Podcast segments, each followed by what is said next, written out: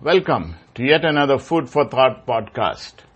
Growing old is inevitable, but growing up is optional. In 1 Peter chapter 2 and verse 2 we read, like newborn babies crave pure spiritual milk, so that by it you might grow up in your salvation. We all grow old. Some of us grow up. That's a difference. For some, growing old is mostly a matter of becoming increasingly worn out and worn down. But the best of us not only become older, we become better. Better human beings, and as believers, we become more like Christ. We all know individuals who keep adding years and celebrating birthdays, but never grow up. They may be in their 40s and 50s and 60s and 70s and beyond, but are still whiny brats. Others remain bullies all their lives. Still others never outgrow the narcissistic self-centeredness of youth. Their bodies age, but they are frozen in a state of immaturity. They grow old, but never grow up. Some even get worse as they grow older. Growing old is inevitable. It happens no matter what. You cannot stop getting older. But growing up is optional. Growing up requires work, intention, awareness, mindfulness, and persistence. To finally become a mature adult, we have to learn from mistakes, remain open to change, and accept and adjust to the realities of life. Peter writing in 1 Peter chapter 3 verses 8 to 9 gives us some checkpoints to see if we are growing up into what God expects us to be to become more like Jesus. In verse 8, we find the first one, which is harmony. The NIV uses the word like-minded, which means a oneness of heart, similarity of purpose, and an agreement on major points of doctrine. The idea is of an orchestra. While we all play different instruments, because we are tuned to the same pitch and playing the same score, we make music together. Growing up means letting go of trivial passions that consume our identity.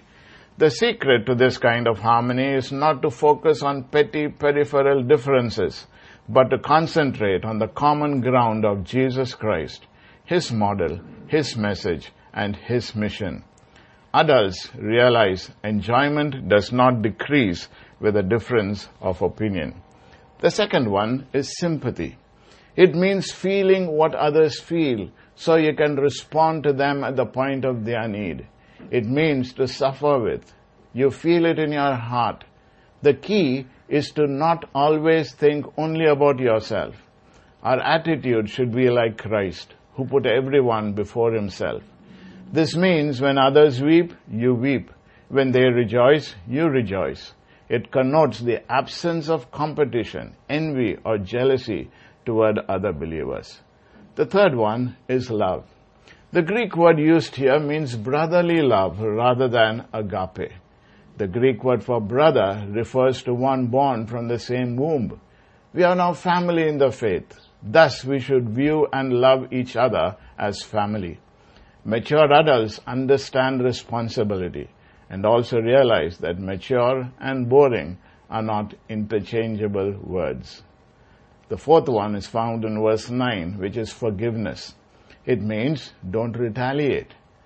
This is a sure sign that you are growing up when you stop fighting back. When you stop working on that clever answer so you can punch back with a sarcastic word. Remember that retaliation is a sign of adolescence while restraint is a sign of maturity. And finally, the fifth one control of your tongue. If a person has learned to refrain from gossip, to refrain from spreading confidential information, then you can be rest assured that the person is growing up to maturity. Growing up means many things, but it does not mean growing old. Take time to understand the difference. It's the key to a happy life. It is possible to maintain childlike joy without acting like a child. Never give up your sense of wonder. Never stop being amazed. Be surprised every day when you learn something new. Grow up. Don't just grow old. Let's pray.